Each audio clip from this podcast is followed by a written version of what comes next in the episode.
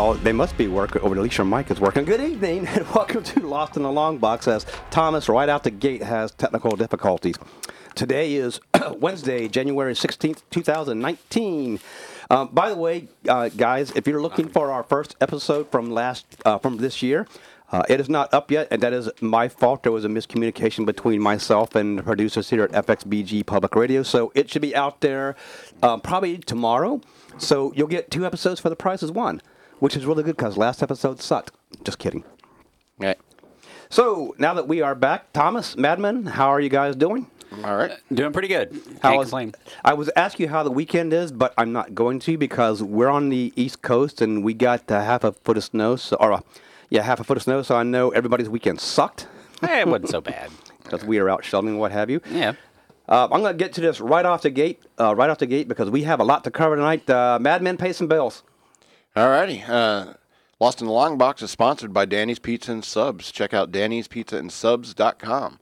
Their hours are Monday through Thursday, 11 to 9 p.m., and Friday and Saturday from 11 to 10 p.m., and on Sunday they're open noon to 8 p.m.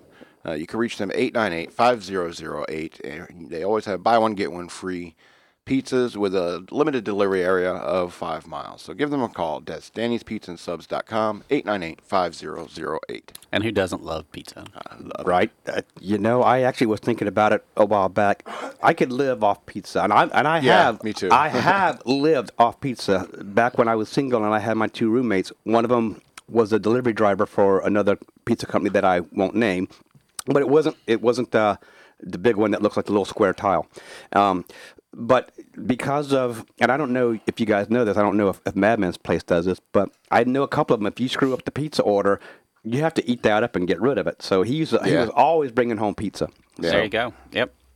Good stuff. All right. So what do we got? News and noteworthy that happened over the last week in the comic book world.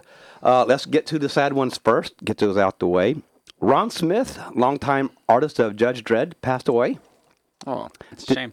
Didn't realize this. He had started doing Judge Dredd, I guess, in 1979, and illustrated off and on until 1995. So he Wow, had that's he a- impressive. Had a, long run there. Yes. Um, Bash Latin. I'm sorry. God, I'm sorry.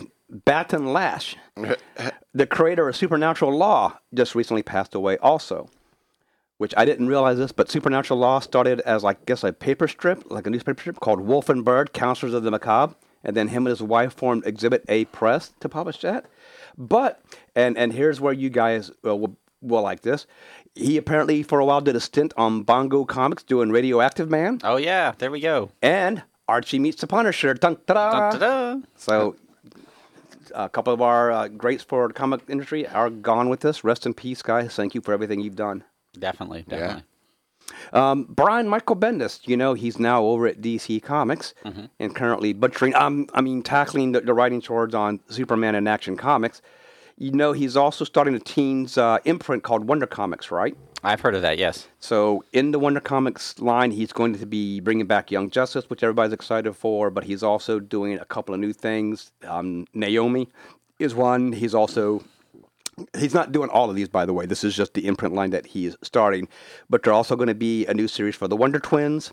Oh Yeah. yes, I might have to check that out. Right, Wonder Twins, Naomi, um, Dial H for Hero. I don't know if you remember the Dial H for Hero. I used to yeah. actually love that back in the 80s. Yeah. But he has recently tweeted a picture of the Legion of Superheroes um, on his Twitter, and I believe it came out of a 1995 Legion comic, and he just said on just need to leave this here. So we think we're going to be getting a new iteration of the Legion of Superheroes. I'm the in. comics. I'm in if it includes Matter Eater Lad. The the picture, if you look at it, it's, it looks like it's everyone who's ever been a Legionnaire. Oh, there you go. So, So- that, that's pretty cool. But but you know the potential for Matter Eater Lad is just off the charts. Right, exactly. Just off the charts. He can eat anything. I I mean, what, know. what a great power. yeah. well, I, I saw one too, and I can't believe this. And I want to say he made it to the Legion of Substitute Heroes that he didn't cut the mustard for the regular team. Fall off Farm Boy. Oh yeah.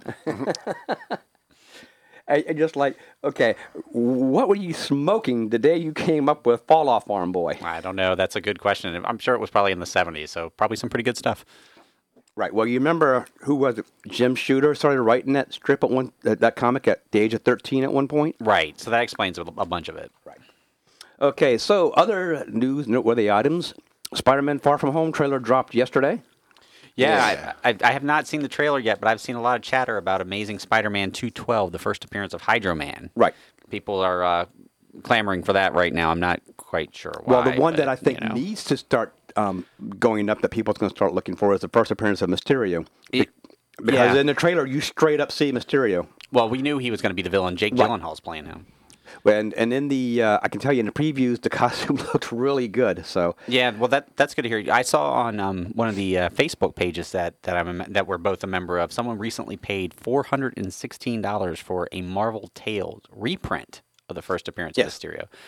I don't know if they should have done that, but you know, I guess if you're happy with your purchase, go for it. Right, exactly. Um, so let's see. Oh, because it is Wednesday, it is New Comic Book Day.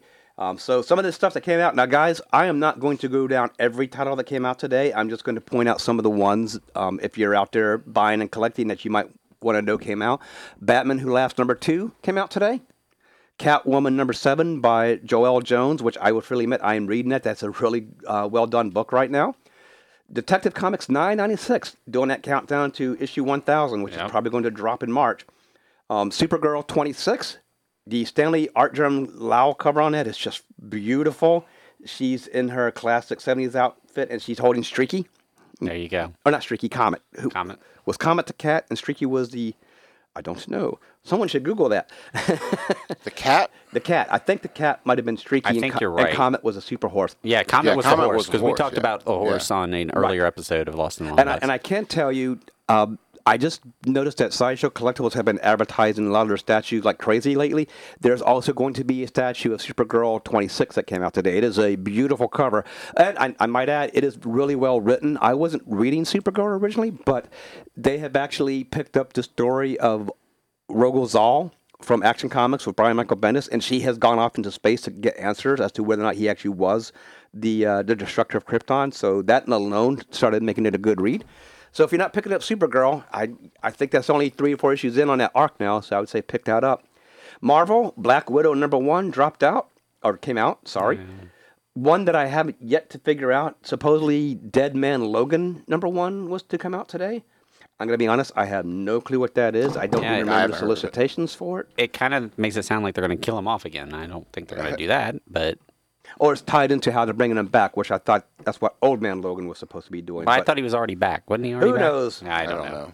I haven't been following Marvel, so you know, I, claim ignorance. You know, I need to read a little more Marvel, Marvel, but I will get into why I don't here lately. Which reminds me, I, I- there's a piece of homework I was supposed to do today. Damn it, and I forgot.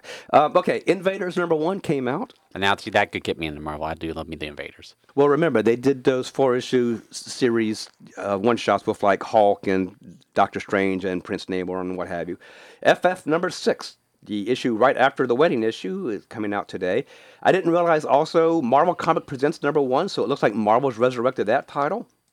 And it looks like just like previous before, it's Wolverine team ups. Wow, something new and unique from the House of Ideas. Yes, I'm go. being I- sarcastic. I'm kind of surprised they brought that one back. It seems like one of those deals that you know its time is over. It's one of those books that's like, who, who missed it? Um, also, and this is the one you guys should be excited about, which means I should hopefully be getting my copy in the mail in a few weeks because that's one that I kept with my mail order. What if Classics Trade Paperback Volume 1 came out today? Pretty cool. And that's the one where they're reprinting all the 70s uh, What If, starting with issue 1, and I think they're going to go through the whole series. So- Yeah, I've been reading a lot of stuff on Marvel Unlimited. I'm up to 1977. So what if number one will come out? I'll read that later uh, in the month, probably. Yes. Um, so I also brought in the previews because I got mine from my uh, mail order retailer. I, some of my books I don't buy directly in the store. I have a mail order service that sends them to me just to make sure I don't miss some because some of the other publishers like say Boom or, or Image, if your local comic shop's only getting so many copies of it, depending on what time you get there, you've missed it. So- but uh, I'll let you guys take a look. There's some of the things I've noticed that are coming out in March that look pretty interesting. There's two of them coming from Dark Horse Comics. Now, Dark Horse, for those you don't know, a lot of their claim to fame was licensed properties. So Star they were doing like Terminator, Alien, Star Alien. Wars, Terminators, uh, a bunch of things of that nature. It looks like they're starting to branch out a little bit because in April, they're putting out a book called Girl in the Bay. Issue number one is dropping in April, and issue two will be dropping in March. But what I like about this, the whole premise is a young girl is brutally murdered in um, Sheep's Head Bay in Brooklyn, and then she wakes up 50 years later and emerges from the, the bay, not realizing that she had technically been killed and that the world has moved on without her, and they believe her to be dead. Huh. So that looks pretty good. The other one that's coming out is one called Invisible Kingdoms. I'm sorry, Invisible Kingdom number one.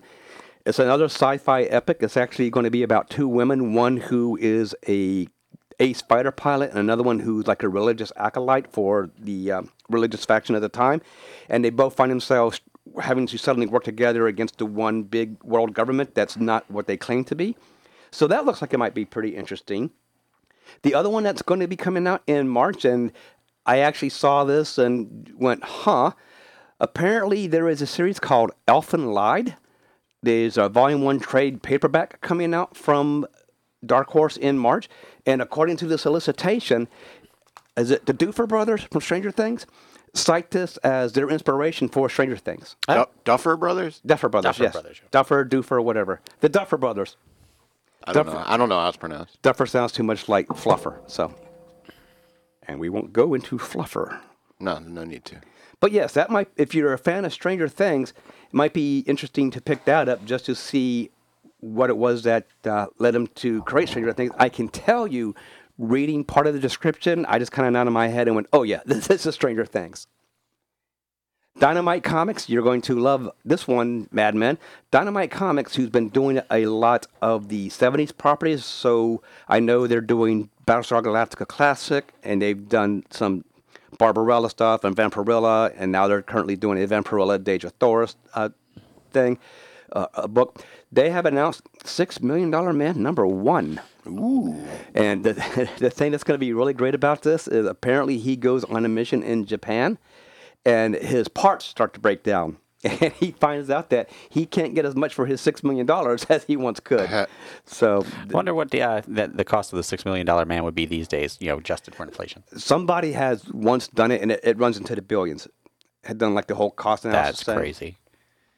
We can rebuild him. We can make him stronger, faster, better. we so- have the technology. Yes. Another one that Boom Studios is putting out, especially if you're a big fan of Firefly. Uh, Boom actually did some Firefly miniseries back in a while. I think Dark Horse even did a couple of them too. Yeah, Dark Horse is what I'm familiar with. But Boom is putting out one called Firefly Bad Company Number One, and you're gonna love this one. It's the story of Saffron. Oh. Yeah. So everyone who remembers the R. Mrs. Reynolds episode Oh, loves yeah. that one, and of course the one later on where Yo Bridge, because she had three names, Yolanda, Saffron, and Mm. Bridget shows up. Mm-hmm. So that, if you're a fan of Firefly, that ought to be an interesting read. Unfortunately, it doesn't look like it's written by Whedon, so Oh, well. oh well. I mean, there are other people that can write, you know, the characters as well too, but Whedon Yeah. just seemed to have that touch with his characterization. Well, since he created them, you know. Right. Uh, a bunch of the Marvel stuff that we just talked about last week. So the Ghost Rider destroys the Marvel Universe is coming out in March. The War of the Realms is going to be running in the Avengers books through Avengers, Thor, and Guardians of the Galaxy. Spider-Man 17 Hunted is going to drop. Spider-Man Life Story, the one I was telling you about, where it actually going to age in real time and go through the decades, is going to drop in March. So that should be pretty good. You fans of the Kamala Khan Miss Marvel, the Magnificent Miss Marvel new series, number one is going to drop as well. Because you're not Marvel unless you're constantly renumbering and Oh, you got to. Even when you say that we're not going to do that anymore. right, which is part of our conversation later on too, is about all the reboots. So that's uh, what I have coming out for March. That looks pretty good. So now that I have gone through that list, uh, gentlemen, I have brought the previews um, that I received. Ma- DC and Marvel are now doing their own preview supplement that goes with the regular previews. Um, and when I got it, my carrier actually said that DC didn't send it to him this time. They'll get it later, which will probably be too late. So, for you listeners out there, anyone who wants to get back into comics, so you've been out of it for a while, but you don't know where to start, your local comic shop has this great magazine called Previews, and it will list every comic book coming out by every company out there, with with the exception of, like I said, Marvel and DC because they're doing their own now. But even the previews will mention some of the DC stuff. And if your comic shop is getting the Diamond Comics previews, they will be getting the Marvel and DC one as well because they're printed together and all shipped together. It also will include a big section for superhero apparel, superhero toys, statues. It's a great book. It usually runs, I think, three ninety nine or four ninety nine. But if you actually have a pull box at your local comic shop, it's primarily always thrown in free. I have yet to meet one that charges you for it if you have a subscription there. There you go. Also, really quickly here, uh, a few episodes ago, we mentioned a friend of Lost in a Long Box here, artist Monte Michael Moore, and recommended his website to look at his artwork that he does, not just comic book and fantastic art, but he also does art for like uh, American landscapes and Native American scenery. Right now, if you are in the Arizona area, he is at the Arizona Fine Art Expo, which is actually running through March 24th. So stop on by there, look at some of his art. I know it's primarily going to be his Native American and, and wildlife art, but he might have some of his fantasy comic art uh, back there too. If you want to check out more information of that, they are at ArizonaFineArtExpo.com. And if you want to check out Monty's work, there is www.mavarts.com, which is his regular comic and fantasy themed artwork. If you want to see his wildlife and his Native American, he has a beautiful um, Lonesome Dove inspired piece with Augustus and uh, Augustus, Cray and damn it, what's the other? Cal. Anyway, he's got a great um, Lonesome Dove piece. You can see that stuff at theartofmontymoore.com, and it's M O N T E M O R E.com. So artofmontymoore.com. Again, if you go to the Arizona Fine Arts Expo, take a look at his work, buy something, support him, and let him know Lost in a Long Box uh, sent him out, sent you out there. All righty. So tonight we are going to touch on a topic that, for some of us old timers, is starting to really arc at us, and that is the fact that back in the mid '90s there was a huge crash of the comic book marketplace, and some of us think we might be headed that way again. Uh, Thomas, since this is the soapbox you've been waiting to hop up on, Yeah. go ahead and take it.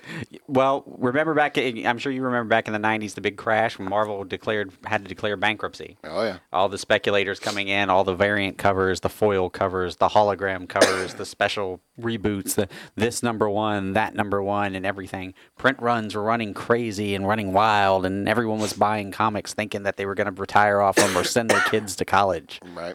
I can see that happening again with the variant covers. I, I don't understand the variant covers. I don't understand why the first issue of Conan needs 45 covers. Now, is it, you know what?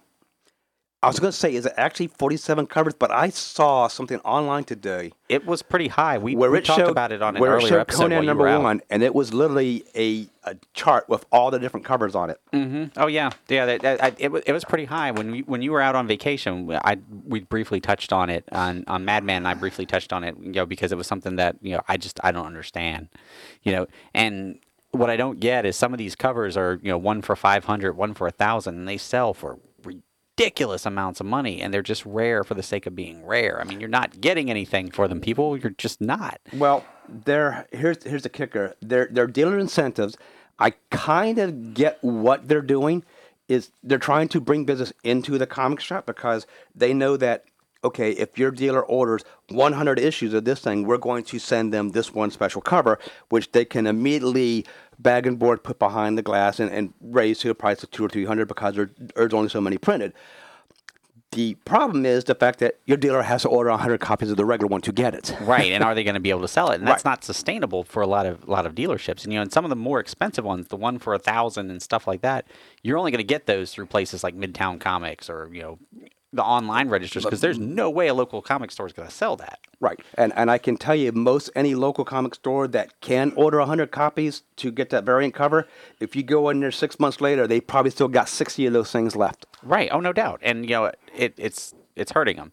And you know, it's just like I said. What are you getting with them? I mean, when you get an issue of of Spider-Man Five variant cover, what did you get? You got Spider-Man Five. You probably paid thirty or forty bucks for Spider-Man Five. That doesn't introduce any new character for long term. Doesn't really have any great stuff as far as the storyline goes.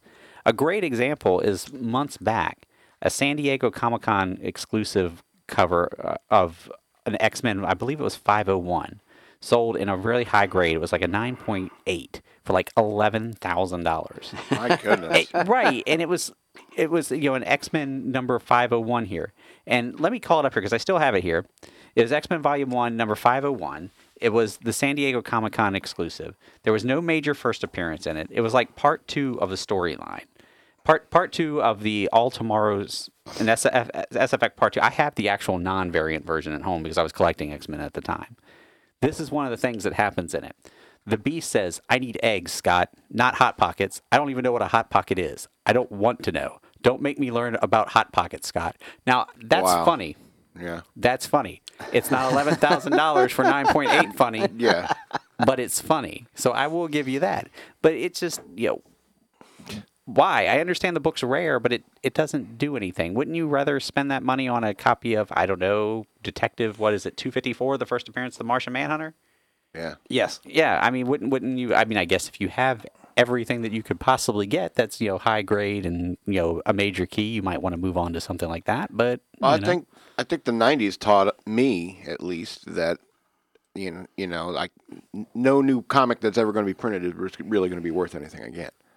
You know, all the com- Right. yeah, the the reason why the Golden Age and the Silver Age are so valuable is because you know they are so rare. There were uh, you know, especially during the war, there were paper drives and stuff like that. right, they got recycled. Yeah, and it, and it was up until I think the end of the Silver Ages when people actually started collecting comic books, and so um, and then after the '90s, people are like, well, I think all the comic books that are ever going to go up in value are have been printed in the Golden and Silver Ages. Well, I think one of the, the big speculator boom of the of the '90s that that caused a lot of the huge print runs and stuff like that. I think it really started with Superman '75. Well, hang on. Superman 75 was the big speculator, and it is a direct callus of the crash. But the one big one that a lot of people agree really kicked off the whole death of the comic industry was the ill-fated um, Deathmate storyline. Oh, yeah. that Image and Valiant did.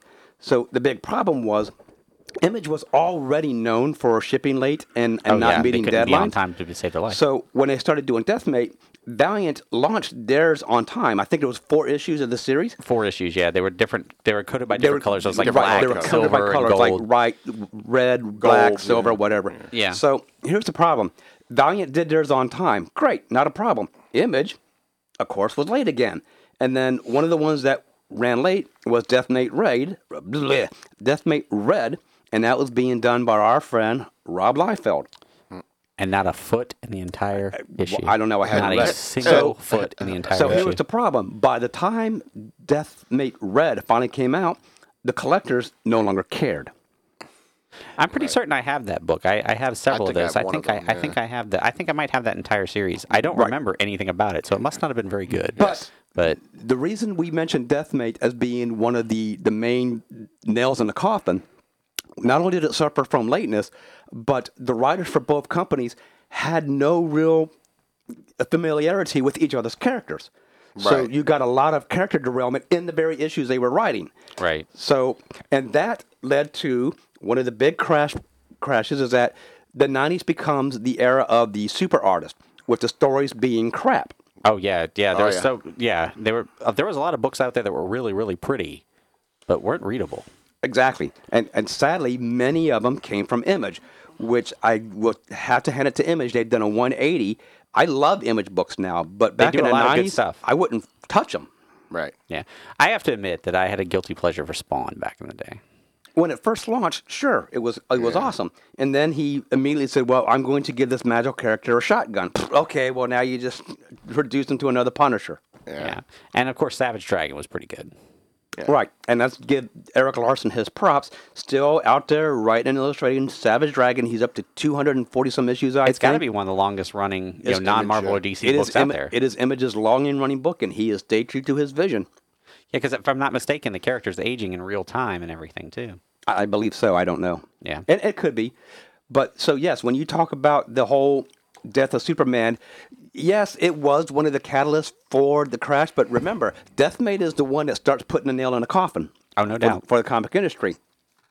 Well, I thought it was like in the like '86 when, um, uh, uh, the Watchmen and uh, Dark Knight Returns came out. Right. where it kind of re-envisioned these characters It did. as uh, more grisly and more adult um, uh, with more c- content like that and that, gr- it got a lot of attention even mainstream attention Oh, absolutely. you know and by the time it, uh, the 90s came around that's when um, um, the value of those golden age books was being covered in news stories and stuff like that and that's when the speculators started coming in and so I actually have an, a little bit of an article here about some of the uh, some of the some of those golden age books here. Yeah. Since you brought it up, um, and I'm reading this directly from the internet from a place called comicbooked.com.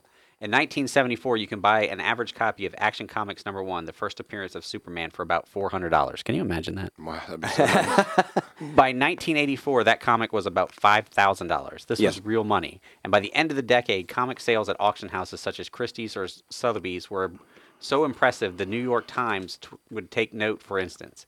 Detective Comics 27, the first appearance of Batman, sold for a record breaking $55,000 in December 1991, which is crazy low by today's it- standards. yeah. It fetches six figures now. It's Right. not seven, right? The, Yeah. the Times was there again a few months later when a copy of Action Comics 1 shattered that record, selling for $82,500. Oh my God!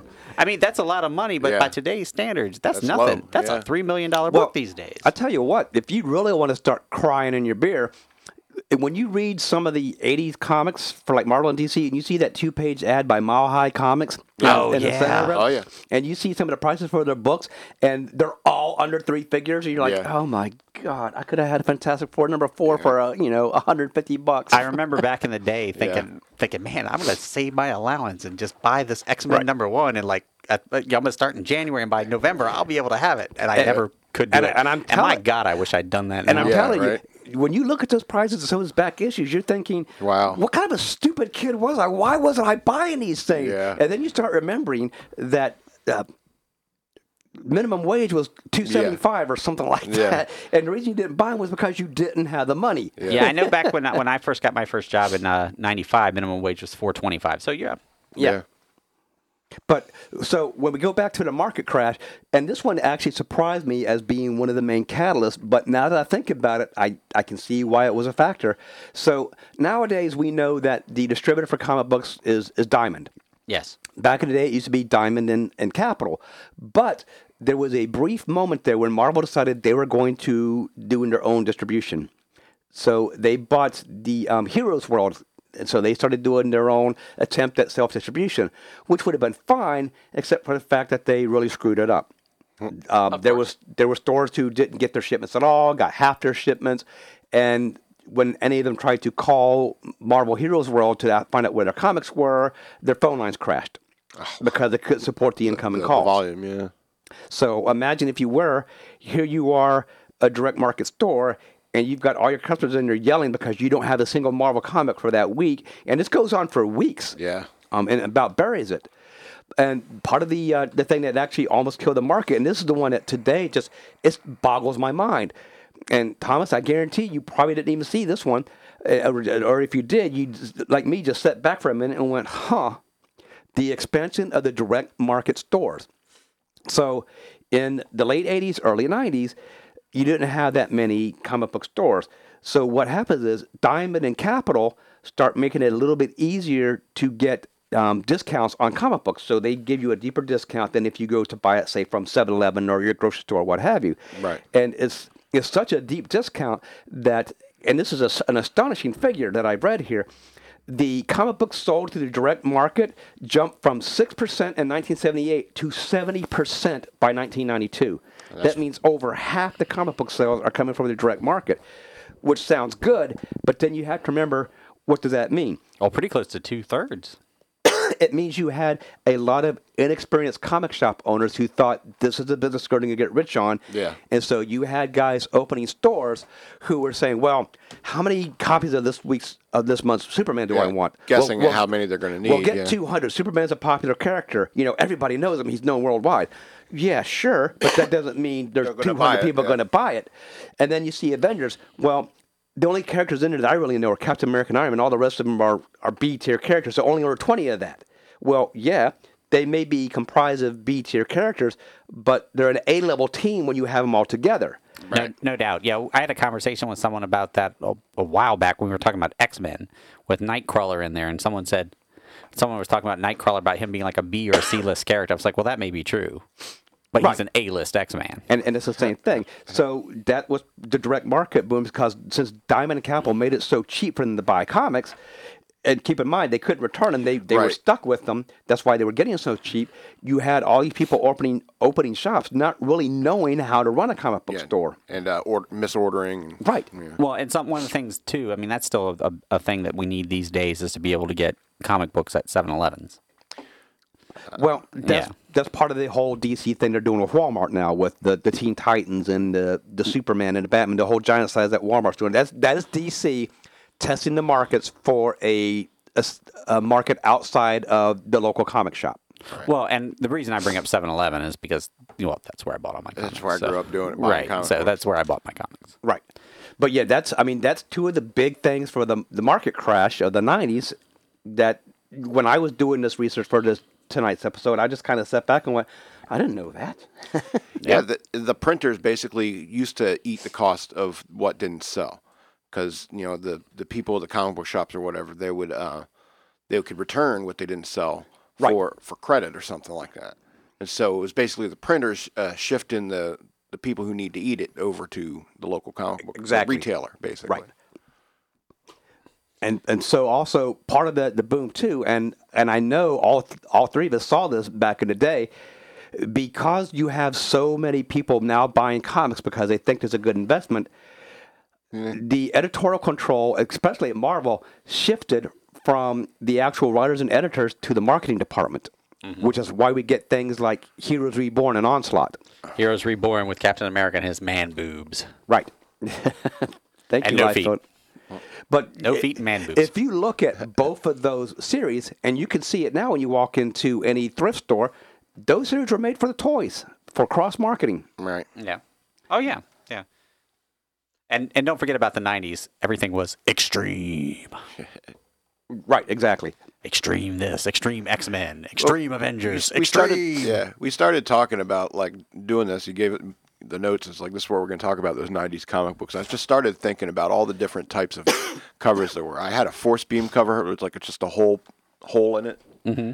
uh, i had one with wolverine's claws that scratched through the cover Oh yeah, those like die yeah. cut covers Yeah, and stuff like that. Well, covers. there's one- hologram covers There's one out there where the uh, I guess the character is kind of a hardcore, like almost like Bloodshot or or Punisher. It's it's a little marketing gimmick because it has a bullet hole in the book. Yeah Oh, that's yeah. what else that's what I mentioned the protectors i think Is it the Protector? yeah I think about 10 years, speaking of hologram covers, about 10 years ago, I was in a comic shop buying my regular comics, and I don't even remember which one it was, but there was a new comic out that had a hologram on the cover, and I was like, no, no, no, no, no. Don't do that. No. Don't do that. We tried that once. It didn't work. No, no, no, no, no. well it, Do not bring this back. and the reason why you know we all look so uh, with so much uh, disdain at the '90s comic books is because you're really just buying the cover.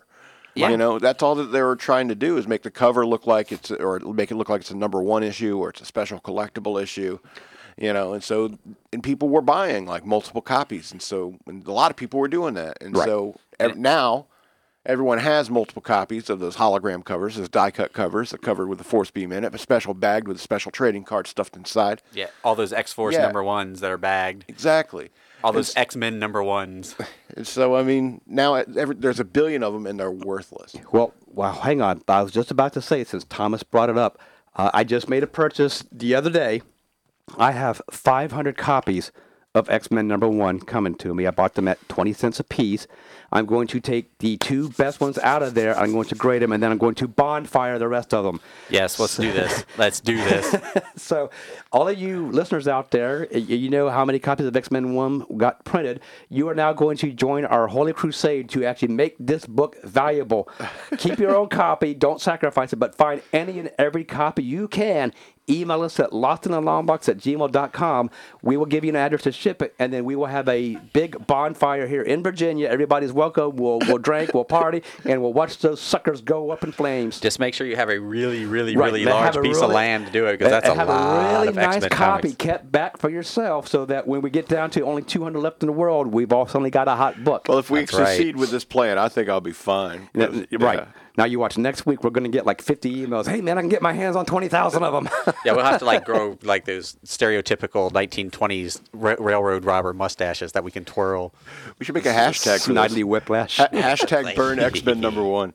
There you go. There Well, we go. We'll make it. We'll make it two hashtag hashtag burn X Men number one followed by hashtag make it valuable. There you go. Oh my goodness. But when we're talking about the market crash, Thomas, you actually did mention this too.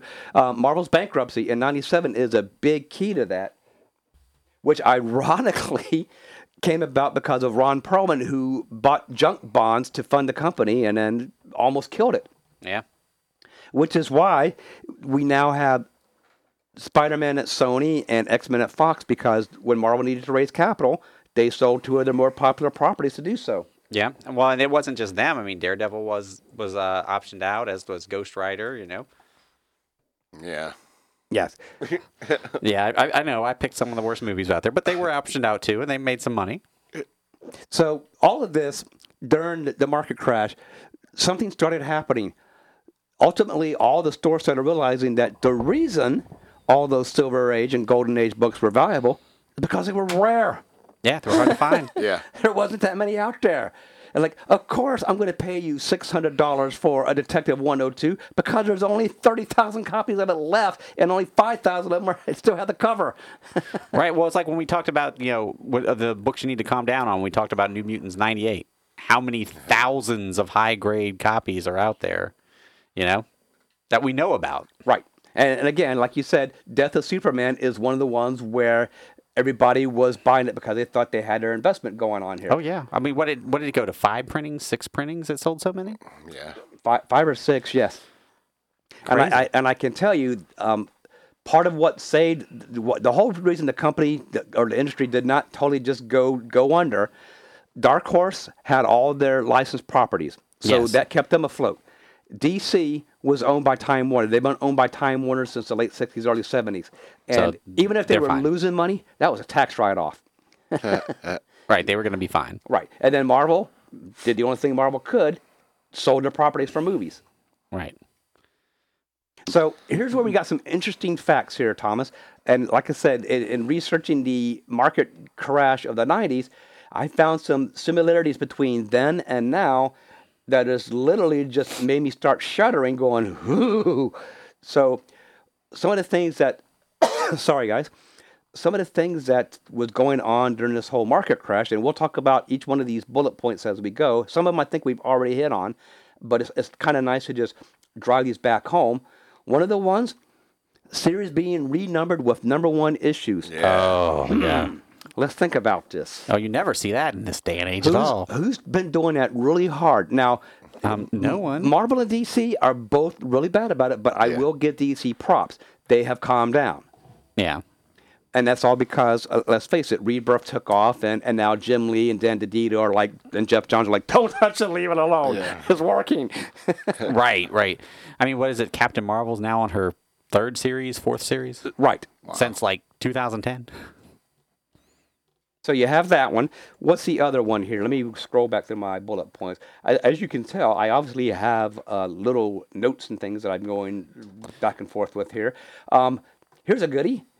Im- um, issues printed with multiple variant covers, Oh yeah. which means that X Men number one. X- the Number completists end up having to buy multiple copies of a single issue because they got to have them all. And you know what? While, while we're on that, I'm going to talk about something here, and I have to be, I have to be extremely careful how I word this because this involves a friend of mine who might be listening. But unfortunately, I, I have to call out because I think they fell prey to this. There's a comic that came out recently, and it had a variant cover mm-hmm. and they wanted to buy multiple copies of this variant cover. And when they told me this, they were upset when I got it back because they had that familiar corner nick from the whole printing thing with the, the dull blades, creating that nicks and what have you. But I was sitting there, meanwhile, still backpedaling, going, "Why were you buying this many copies of that book?" Because I started racking my brain. There's nothing special going on in this issue. It was just a Stanley Artgerm Lau cover. And they specifically said, well, because they wanted to have Artgerm sign it, get them graded, and turn around and sell them. And I just shook my head and like, you are part of the exact same problem you just said you weren't of. You know, you, you said you weren't a speculator, but that is a speculator move right there. Yeah, and you know, I think people would have to understand something too with with the uh, autographs too. Every time one of these fan, one of these writers or artists goes to a convention and signs books, the value of their autograph goes down. Oh yeah. Exactly. So you you, you just have like to printing more that. comic books. right? You know, it, the, the value of their autograph goes down because more of them are being released into the wild. Right. So it, it's one of those things. If you really want someone's autograph, you probably should just get it for yourself and not Yeah. worry about reselling it because you know That's a dick move. Yeah, and and, and, and, and, well, that's one of the big reasons why you How know, do you really feel about it, man? and and you know, it's one of the big reasons why you know creators, artists, creators, you know, sports figures all charge for their autograph because so many people turn around and sell it. And I mean, no matter how much money you're making, you know, you don't want anyone to make money off you. Yeah, I'd rather just have one for myself. Yeah, I mean, if I'm going to get an autograph, I'm going to have. I, I have Stan Lee's autograph. I Yeah. got it for myself. I'll never, I'll Never never, sell sell it. it. Yeah, Yeah. I'm never going to sell it. I have Mickey Mantle's autograph. Not going to sell that. oh, I should got Is is that on a card? I'm assuming. No, it's on a, a book of his called The Mick. Oh, Um, yeah, yeah. Um, it was it was my father's. You know, he he gave it to me. Yeah. You for the, you know, for the record, my dad's still alive. He just you know decided he wanted to go ahead and give it to me now, so I, I have it. That's cool. He has a book uh, autograph book by Ted Williams that he gave to my brother. So Oh, cool. so yeah. Wow. You know, I also seem to remember during this whole market crash, bef- when it went boom, a lot of the smaller companies just folded or, or got bought out. And one that I that I keep thinking about is Malibu Yes. Yeah. with the Ultraverse, mm-hmm. who Marvel immediately gobbled up because they wanted their color separation process. I think it was, I believe so. Yeah. and then immediately closed them. Yeah. Didn't got got got ownership of them, got all their characters, took their color separation process for the printing, and then basically just closed them up and said, "Oh no, we don't want any of your characters either." Well, Oh, I think there's something to do with the the way that the contracts were written for those for those characters, where they'd have to pay royalties to the creators they or something well like remember. that if they tried to make the books these uh-huh. days. Is why we haven't seen them back. I think I I remember seeing that. Right. Well, it was they were just like Image and all the other independents whose big appeal to creators was that they owned the characters.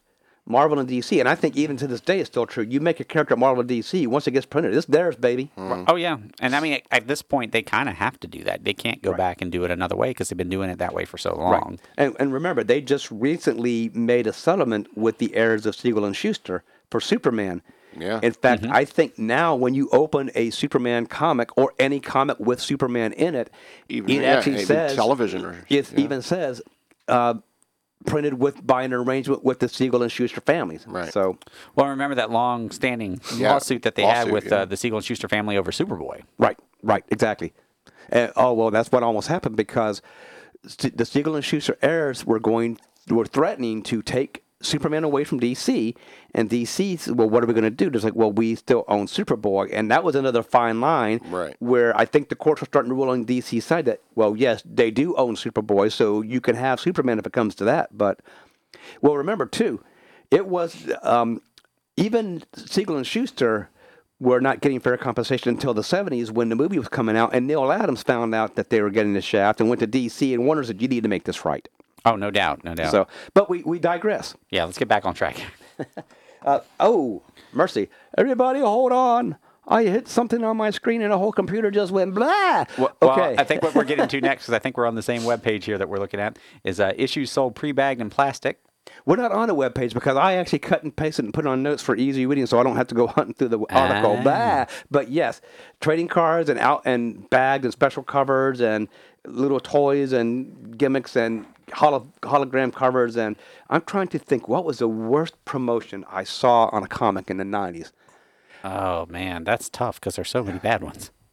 Wasn't there one? I want to say there was one that tried to do the trading card bit and put a stick of gum in a bag with it. Oh, I was like, no, that is just that's wrong on so many levels. Because if I don't chew the gum, now I got all the sh- confectionery sugar powder getting all yeah, over the oh, comic. book. Yeah. oh my goodness! I remember one time we were at the uh, the the Clifford County Fair up by my up by my dad's, and my cousin was up there. She was 17 years old at the time. She was born in 1987. I bought a pack of Topps baseball cards that still had the gum in it from 1987. Oh, yeah. And I handed it to her the gum. I said, "This gum is as old as you are. I dare you to chew it." Yeah. and she did. She did. I would do it. It, it kind of just dissolved in her mouth. She Yeah. said, but yeah, she chewed it. Well, remember too, one of the things when they sold the stuff pre-bagged, if you were again one of those speculator collectors, that meant you were Oh, you had to buy immediately two. buying two because you had to rip one open to read it. Oh, and how many copies? What what, what is the Adventures of Superman? It's the first uh, uh, appearance of the cyborg Superman. well, That was the that one was bagged and unbagged, and I have like five copies. well, of that. Superman five. Well, five no, copies. because remember the the first four that come out. Um, they did two. They did a regular cover and they did a die cut cover. Mm-hmm. You're thinking of Superman's Return when Adventure Superman 500 was in the white bag. Yes, yes, that one right there. I have like five copies of Adventures of Superman 500. I have like two bagged and like three non-bagged. yes, I was one was of like- those people. I was one of those people. Wow. I'm not anymore. I learned my lesson. But you know, Yeah. I Plus- guess we all did. Another great one too here, and I had to stop and think back about this. And you got this on this article about the whole trading grounds and a hollow full covers when they thought uh, that a, a series needed to be boosted. I remember it got to the point where every week you walked in and there was some special cover, and I literally mean every week. Marvel, someone had Marvel. Yeah. had like three or four special hologram prism covers, and I was like, "This is getting you know Ridiculous. crazy." Yeah. Because I remember even asking, um, and this was one of uh, Ed's shops back in the day, is there a regular cover to this? No. I'm like, oh, really? So you mean I have to buy a $5 comic for the title that I'm reading, and I'm not getting uh, any option other than getting gouged for six bucks? Yeah. I remember not too long ago. Speaking of those, someone had a, uh, a one for up for sale. What was it? Amazing Spider-Man 375. It was like one of those gold foil Venom covers. They're saying super rare. I'm like, God, I hope so because I have five of them. Yeah, right? I don't know how I got. I was like, I don't know how I got five of them, but Yeah, I I think I have one, too. Yeah, I mean, you know, it was one, it was one of those ones where they were trying to, you know, make money off the the upcoming Venom movie. So all Venom books are trying to sell. There'd be nothing that would make me happier than find out that was a super rare book and that I had five of them. yeah. I I'm almost I really don't want to say this, but I'm really tempted to just put my Spider-Man 361 out there, the first Carnage, because now that Venom did better in the theater, and we know Carnage is going to be the, the follow-up movie. Right. I, I bet you that thing I could get bank. I had that. I had that book at one point, and I think I know what happened to it. I sold a bunch of books back in the uh, back in the '90s at a yard sale, just in a long box, and I know that was one in there. right. So, that, you know, ones I thought weren't go- yeah, that were brand new, they weren't worth a lot. I was just trying to clear them out and get a little extra cash. Yeah, Right. Yep. that was in there. So this other one, and this and this is the one where I just really started writing down some stuff, and my head was starting to hurt. Massive retooling of the comic series and shake up storylines to generate more publicity. Yeah, killing Superman, breaking Batman's back. Yeah. Well, well, here's the other one too. And when they talk about retooling the characters, that was killing it in the '90s, but they're doing it now. So let's stop and think about this. Riri Williams, Ironheart, which is basically another suit of Iron Man armor. Right. Um, how about uh, the infamous Doctor Doom, who becomes a version of Iron Man? So we're shaking up the characters there. We have traded Miss Marvel. Now, I shouldn't say this, but we traded Miss Marvel for a teenage Muslim girl, which I understand there's a market there. And by all means, please diversify, get the, that market that's not there. But, But, again, yeah. you're taking a name of a familiar character, and instead of making her own unique identity, you're just slapping a familiar name on it. yeah. I understand why they do it, though. You know, the com- like you said, comic books do need to be a little more diversified. There's a lot of there is a big market out there for for people that you know don't look like us, so to speak. You Right. Know? You know, there you know there is a market that would you know want to read about a Muslim girl or you know a, a young African American superhero like uh, like Riri Williams. You know, so I understand why it's done. I mean, I I, I do. And I- Believe, I, do again, believe that you I should am- probably come up with your original characters, I am all for it, but but but I but I do understand why it's done. So I don't get mad about it. I mean, I get why you do it. Right. So g- now going through that, we know that in the 90s, that's what happened. You know, Death of Superman, breaking Bane's back, the, the Spider Man clone saga, which almost Yeah, yeah. killed Spider Man. I mean, pff. and then the Deathmate fiasco with Image and uh, Valiant. But let's take it to modern times because we already know that. Let's see here. Let's let's let's retrace here. Um, multiple covers in the 90s, multiple covers now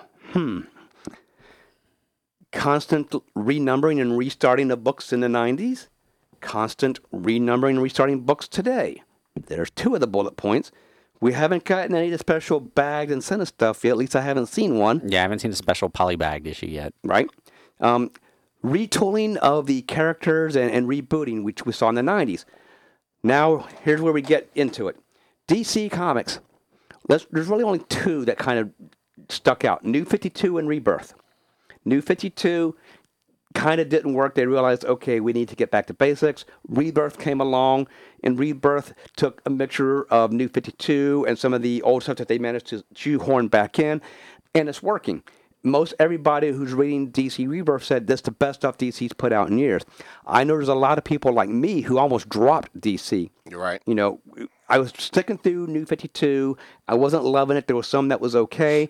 When the Rebirth got announced, I said, you know what? I think this is it. I'm just going to drop them. And then I got the actual DC Universe Rebirth, and I was like, wow, the whole thing when you find um, comedian's button in the wall of the Batcave, that was I was sold right there because they basically said we are now going to take one of our greatest controversial stories and bring it into the mainstream. Right. Um, but now let's touch on Marvel, and, and this is real. I have labeled them the major offender. So we had, Yeah. excuse me, Heroes Reborn. That little incentive where they decided let's go ahead and take all our popular characters, the Avengers, Captain Marvel, um, I'm sorry, Captain America, Spider Man, no, Fantastic Four, and Iron Man, and shuffle them off to their own little universe. This came about after the onslaught. And let's leave X Men and Spider Man and all the other guys over here. Really? How's that going to work? Because they, they literally relaunched those all with a number one. They ran for a year and they realized this isn't working. We got to bring them back because nobody likes us. So we had Heroes Reborn. And then we had Civil War. Civil War was the great one where Peter Parker revealed his identity. Aunt May got shot, and then we get the classic I'm going to sell my soul to Mephisto, and we're going to muck up a bunch of Spider Man history and infuriate a lot of readers, and people Yeah. dropping it. That led into this whole Dark Reign thing where suddenly Norman Osborn, Norman Osborn and his little group of heroes turned or villains turned hero become the member, members of the Avengers. So you get the Dark Avengers and you get the New Avengers, and they're all being run by Harry Osborn and his little group. They realize that's not quite working, so then they do Siege, which leads into the reboot of the Heroic Age, where it's like we need to get back to our basics. So now we get in the Avengers with the nice big banner, the Heroic Age across the top of it. We're getting a New Avengers with the Heroic Age. So Smells that- familiar, right? Right, exactly. It says, you know, what is old is new again. Then in 22, we get Marvel Now. New series and new creators for most of every title.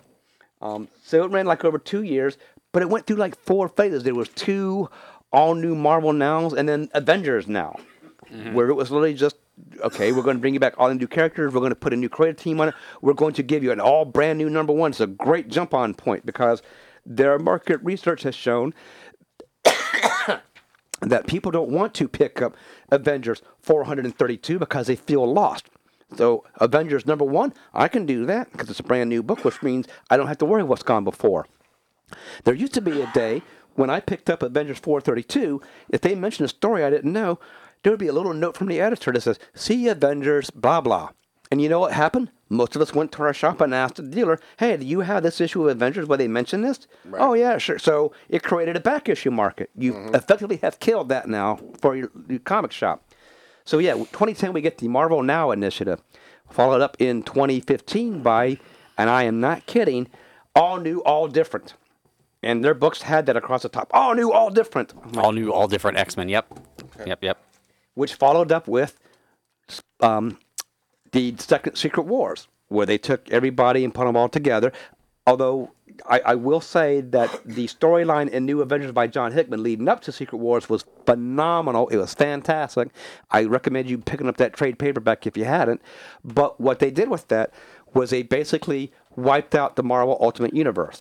So now the Ultimate Spider-Man Miles Morales comes over, and then you now get the Spider Gwen character that had been done off on the side. It gets ported over. So they take everything from what they call the 16, 616 universe, which I don't understand why their main universe is labeled that way, and they mix and mash all the other characters. So now we have one concise world, and that was in 2015. And then in 2016, and you're going to love this one, the initiative became Marvel Now 2.0. Oh my God. And that's all I'm going to say about that one because, Wow. yes, they actually went with that. Wow. That's wow. Okay. And, uh, and oddly, I remember seeing some of those books g- with Marvel Now 2.0 and thinking to myself, run out of names, have you? Really scraping the bottom of the barrel, right? So why or six one six? This is what it says on our good friend the World Wide Web. The writers needed a way to distinguish the Captain Britain that was from the regular universe in which most of the comics take place. They came up with the name Earth 616. The idea was to not place any specific importance on our Earth. It was just another Earth, so they picked the high number. So, in other words, they just randomly said, hey, we're going to use this number for the main Earth. Right. No other reason. And but yet the Which Marvel is good enough for me. I guess so. the Marvel Now 2.0 is actually not their last reboot. Of course In- it isn't. In Marvel in 2017 they started Marvel Legacy. And you want to take a guess what that is? That's when they started doing the renumbering again back to the original numbers as to what it would be. So you would have, say, Spider Man number 10, and then a little blurb that would say 694. So that Right. you knew that it was 694 of the ongoing Spider Man adventures, but it was issue 10 of the new series, Golly, which, by the way, has already gone by the wayside. I'm sure. It- oh, yeah, gone. that didn't last long. Uh, what's funny about it, and and this is when you know your competitor is doing better than you, or at least have hit on the right thing. That was seen as a direct result of Mar of DC's rebirth, mm-hmm. because they brought back some of their classic characters. They returned to the original numbering for Action the Detective, which I applaud them for doing that. Because I think both of those books with New Fifty Two got relaunched, right? You're right, they did. They went back to number one. I actually have an Action Comics number one from the New 52. Yes, I used to have my detective, but oh no, I'm thinking of uh, just before that when the Katie Kane Batwoman was running a detective. Yes, they did reboot it for New 52. Yeah, I picked up my Action Comics number one for the New 52 solely so I could say I have a copy of Action Comics number one. So here's here's my big concern with the whole status of the comic creation now of the industry. People say we're not going to have another market crash because well we have more people now than we did in the 90s when it happened. And I'm like, yeah, that's more people to leave. Right. You know, and I I really think we're going to see it again. I mean, I don't think Marvel Marvel doesn't have anything to worry about. They're owned by Disney. DC doesn't have anything to worry about. They're owned by Time Warner. They're not going anywhere. Right. Exactly. And you know, as long as Marvel keeps putting out billion dollar movies, they're certainly not going anywhere. Yeah, But for the time being. Right, but there, at some point, there is going to be a crash. People are going to get to the point where they're where they don't want forty-five issue number ones of Conan. Well, and I think it's going to be the same result as the last time. The big companies that have carved out their little niche and, and have their loyal readership, Marvel and DC, like I said, they're fine. Image and Boom and, and Dark Horse, well, I mean, back up. Image and Dark Horse, they're going to be fine. Yeah. Um, Boom and Dynamite would be the only two I'll be kind of a little bit worried about Maybe IDW. And IDW, but and it's really bad because I think Boom and Dynamite are putting out some fantastic stuff. So I would love to see them not get affected. Uh, but a bunch of the other companies, you guys are done. Val- Valiant was already a casualty, so maybe Right. they will be again. Well, Valiant, Valiant also suffered from their own stupidity with the whole kicking Jim Shooter out the door and selling to Acclaim. That was the beginning of the end for Valiant. Yeah. They, Yeah. they shot themselves in the foot with that one. What the hell was that? Sorry, guys. That was the ghost, Randy. The ghost. there's there's definitely something going on here because I was hearing this weird noise and no one else heard it. So yeah, um, tell you what, listeners out there, we would love to hear what you think about where we're going to head for this. If there's going to be another market crash, because Thomas and I and Madman, we're all seeing it coming, and I think it's going to be even harder to come back from because the last one took what. 15 years to maybe At re- least. rebound from. At least. So this this one could last a lot longer. And I mean, and it's the the problem is the comics are already running four, five, six dollars an issue now. When the market does crash and a lot of those companies go under, and then the ones that are left now have to r- raise the price of the books to eight or nine dollars just to make the ends meet because you're now buying less product from them. It becomes a vicious cycle. Well, I mean, let's face it. Look at you know you were talking about earlier how most of the business at one point was through their direct shops, the you know, and everything. There's no, I mean, they're struggling. You know, the local comic shops for the most part are struggling. Yes, every one of them are. Yeah. Well, I mean, let's I mean, I'm sure all three of us can remember this one. Back in the nineties, how many comic shops did we have here in Fredericksburg at one time? at least three, Easily Three, three, to four of them. three to four. Yeah. And now we have two. I mean, if you count um, the guys down the road there from Ed, um, but it's not a dedicated shop. He's sharing space with another with another um, retailer, Right. And so we'll go one and a half. one and a half. Um, and I just don't think our town is big enough to support two shops anymore. No, it's not. And, and It's not. unfortunately, I, s- I see who's going to win that battle. I hate to call it a battle, but that's what it boils down to. Is I only think one shop's going to survive that when the market go kaboom again, Yeah. And I, I do think it's coming. Oh yeah, at some point it's going to come. I, I, I mean, like you said, all the signs are there from the '90s, and I, it's, I, I see it happening. It's unfortunate, but I think it's going to happen. So that's what we got for this week, guys. Um, so, like I said, you should probably see last week's episode and this one pop up at the same time out there on iTunes and Google.